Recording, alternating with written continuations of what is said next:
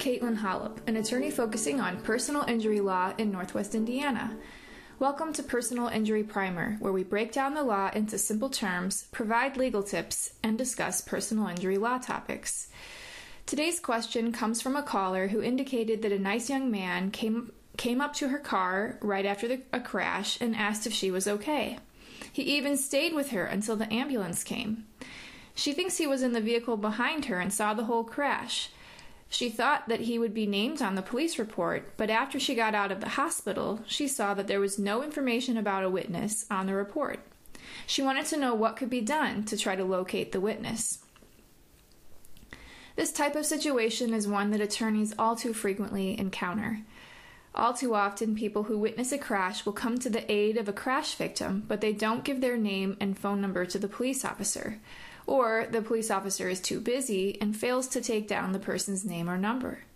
Sometimes, though, we find that the officer does have information on the witness, but that information didn't make it to the official report.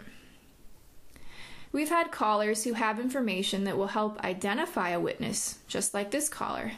This caller knew what the person looked like and remembered that they were very kind and helpful, but she just doesn't have a name, phone number, or license plate number. In the past, attorneys would place an ad in the local newspaper, hoping that a witness might read it and come forward.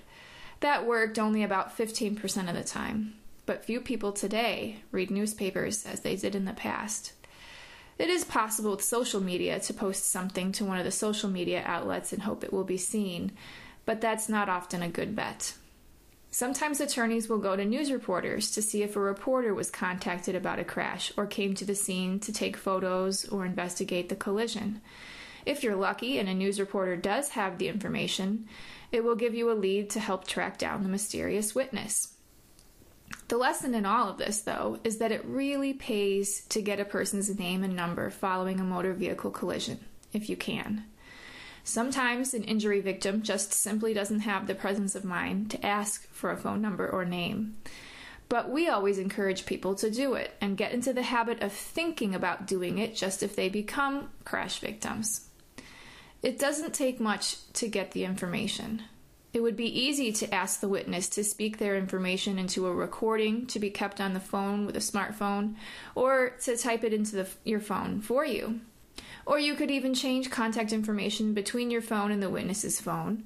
Or here's an idea ask the person to write down their information on a piece of scrap paper. Sometimes an attorney will canvass the neighborhood where the crash occurred and find a security camera that captured some part of the collision and might lead to a license number. Or we might find someone who saw the crash and um, saw the witness and knows the witness I hope you found this information helpful. If you are a victim of someone's carelessness, substandard medical care, a product defect, work injury, or another personal injury, please call us at 219 736 9700 with your questions. You can also learn more about us by visiting our website at davidholublaw.com.